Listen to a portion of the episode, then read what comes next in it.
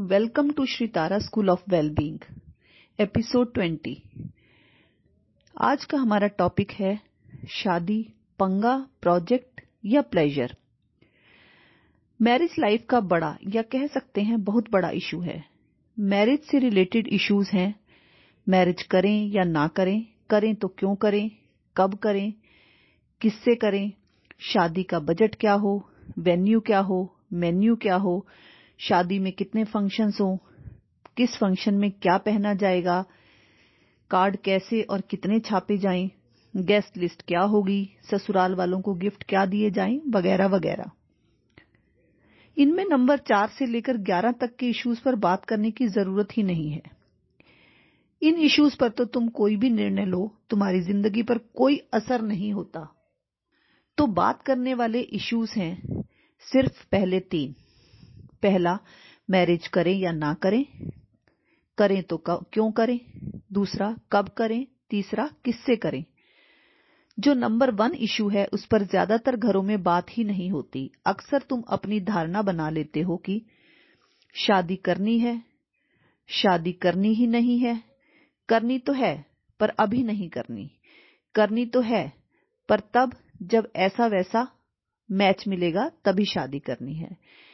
करनी तो है, पर कैरियर इस या उस मुकाम पर पहुँच जाए, तब शादी करेंगे। और ये धारणाएँ बनती हैं तुम्हारी ऑब्जर्वेशन से। तुम जो अपने घर में, आसपास फ़िल्मों में या फिर किस्से कहानियों में जो पढ़ते हो, उसमें जो देखा और पकड़ लिया, उससे तुम्हारी कुछ धारणाएँ बन गई और फिर तुम इन्हीं पाँच स्टेटमेंट्स में से कोई भी एक स्टेटमेंट दे देते हो। अब जीवन कोई ठहरी हुई चीज़ तो है नहीं। जीवन तो गतिमान है यहाँ चीज़ें, घटनाएँ हर पल बदलती रहती हैं। ऑब्जर्वेशंस भी बदलती हैं और धारणाएँ भी बदलती हैं, फैसले भी बदलते हैं। और क्योंकि शादी जुड़ी है शरीर की एक बेसिक फ़िज़िकल नीड से, इसलिए सूनर और लेटर तुम इस ज़रूरत की वजह से ज़्यादातर तैयार हो ही जाते हो शादी के लिए। ये जो biological need of sex and regular need of physical relations है, ये हमारी चॉइस नहीं है। ये तो सभी की अनक्वेश्चनेबल नेचुरल नीड है। और यही नंबर वन बेसिक रीजन है मैरिज का। सेक्स हमारी नेचुरल नीड है, और फिर उसके बाद बच्चे पैदा करना भी एक रीजन है मैरिज का। और ये नेचर के द्वारा बनाई गई बात है, इसी वजह से सभी जीव जंतु चले आ रहे हैं। और फिर मैरिज के और भी रीजंस हैं, जैसे कंपेनियनशिप यानी सुख, दुख और बीमारी में एक दूसरे का साथ चाहिए। एक ट्रस्टेड एंड परमानेंट रिलेशनशिप सभी की ज़रूरत रहती ही है। सिक्योरिटी भी एक रीजन है शादी करने का। फिर से दोहरा दूँ कि तीन मेन कारण है मैरिज के। पहला सेक्स और बच्चे। दूसरा, एक ट्रस्टेड रिलेशनशिप तीसरा कंपेनियनशिप का स्वाद। इसी में बच्चों को मिलकर पालने का कारण भी होता है। बच्चों को दो लोग मिलकर पैदा करते हैं और बच्चों को यही दो लोग मिलकर पाले, इसकी ज़रूरत भी है और इसमें स्वाद भी है। तो बेसिकली ये तीन कारण होते हैं शादी के। अगर तुम शादी नहीं करते तो कहीं ना कहीं तुम खुद को रेगुलर सेक्स से डिप्राइव करते हो।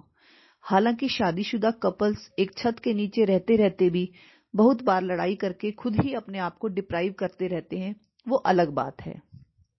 पर मन का आराम हमारी नंबर वन प्रायोरिटी है। तो अगर शरीर की किसी वास्तविक ज़रूरत की वजह से मन तकलीफ़ पा रहा है तो उसके लिए मन को बहलाया नहीं जा सकता। मन का ऐसा स्वभाव है नहीं। शरीर की जरूरतों को तुम इग्नोर नहीं कर सकते। वो असंभव है और फ़िज़िकल रिलेशन की समस्या वास्तविक समस्या है और ये दूसरे के साथ के बिना हल हो नहीं सकती। तुम्हें देखना होगा कि क्यों चाहिए तुम्हें ये शादी का रिश्ता। तुम जब कोई सामान भी खरीदते हो तो सोचते हो कि क्या ये कोई ऑप्शनल नीड है या most natural most necessary most basic need है?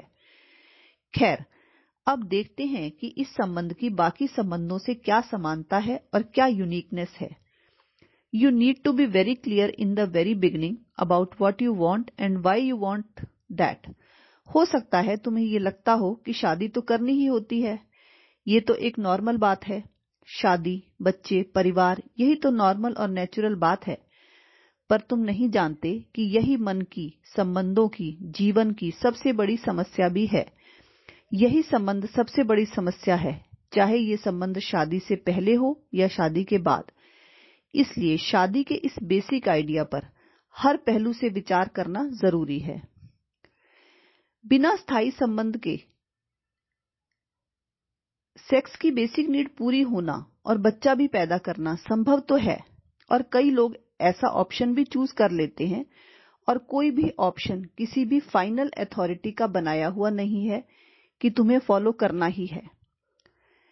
बिना शादी के साथ रहा तो जा सकता है, पर इसमें काफ़ी दिक्कतें हैं, जो कि अपने आप में एक पूरा सब्जेक्ट है।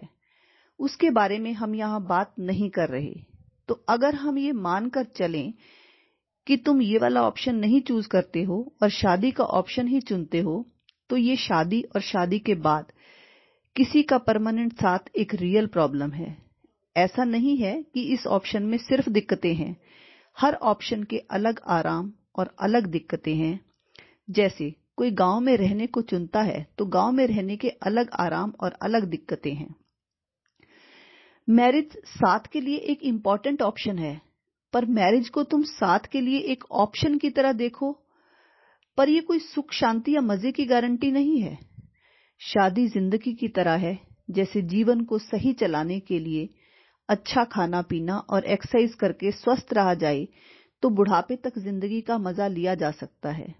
पर अगर जीवन को मिसट्रीट किया जाए, यानी अपना ध्यान ना रखा जाए तो जीवन बोझ हो जाता है। वैसे ही शादी का मज़ा भी लिया जा सकता है। अगर इस पर वर्क किया जाए तो। नहीं तो शादी अपने आप में बहुत बड़ी समस्या बनकर रह जाती है। ये तुम अपने माँ बाप को देखकर या अपने आसपास देखकर भी समझ सकते हो। तो अगर हम इस शादी वाले ऑप्शन को, यानी परमानेंट साथ रहने को चुनते हैं तो हमें इसके हर पहलू को देखना पड़ेगा। जो भी तुम चुनो, वो तुम्हारी ही चॉइस है। उसके लिए तुम ही सौ परसेंट जिम्मेदार हो। सेक्स और बच्चे पैदा करना बहुत नॉर्मल, नेचुरल है, लेकिन ये शादी करके साथ रहना मैन मेड है। ये ज़रूरत तो वास्तविक है मतलब ये हमारी रियल नीड है, पर इसकी दिक्कतें रियल भी हैं और वैचारिक भी हैं। ये शादी की समस्या वैचारिक और वास्तविक इसलिए है क्योंकि प्रकृति ने किसी को किसी के साथ स्थायी रूप से रहने के लिए बनाया नहीं है। कोई भी किसी और के मन के विचारों के साथ स्थायी रूप से बंधकर रहे, ये नेचुरल नहीं है। विचार हमारी क्रिएशन है और विचारों में बंध जाना, ये एक महामारी की तरह हमारी क्रिएट की हुई बीमारी है। जैसे हम कोई अपने शहर में ऐसी इंडस्ट्री लगा लें, जिससे सारा शहर पॉल्यूट हो जाए, ऐसी ही जो संबंधों की परिभाषाएँ हमने क्रिएट कर दी तो वो ही हमारी समस्या बन गई। तो इस अर्थ में ये समस्या वैचारिक समस्या है, ये वास्तविक समस्या नहीं है। पर इस वैचारिक समस्या को समझा जा सकता है, अगर तुम समझना चाहो तो। ये जो biological need of sex and regular need of physical relation है, ये हमारी वास्तविक ज़रूरत है। और हमारी ये नीड पूरी ना होना वैचारिक समस्या नहीं है, ये वास्तविक समस्या है रियल प्रॉब्लम है। और ये तो सभी की अनक्वेश्चनेबल नेचुरल नीड्स हैं। खैर इससे आगे की बात हम करेंगे अपने नेक्स्ट एपिसोड में।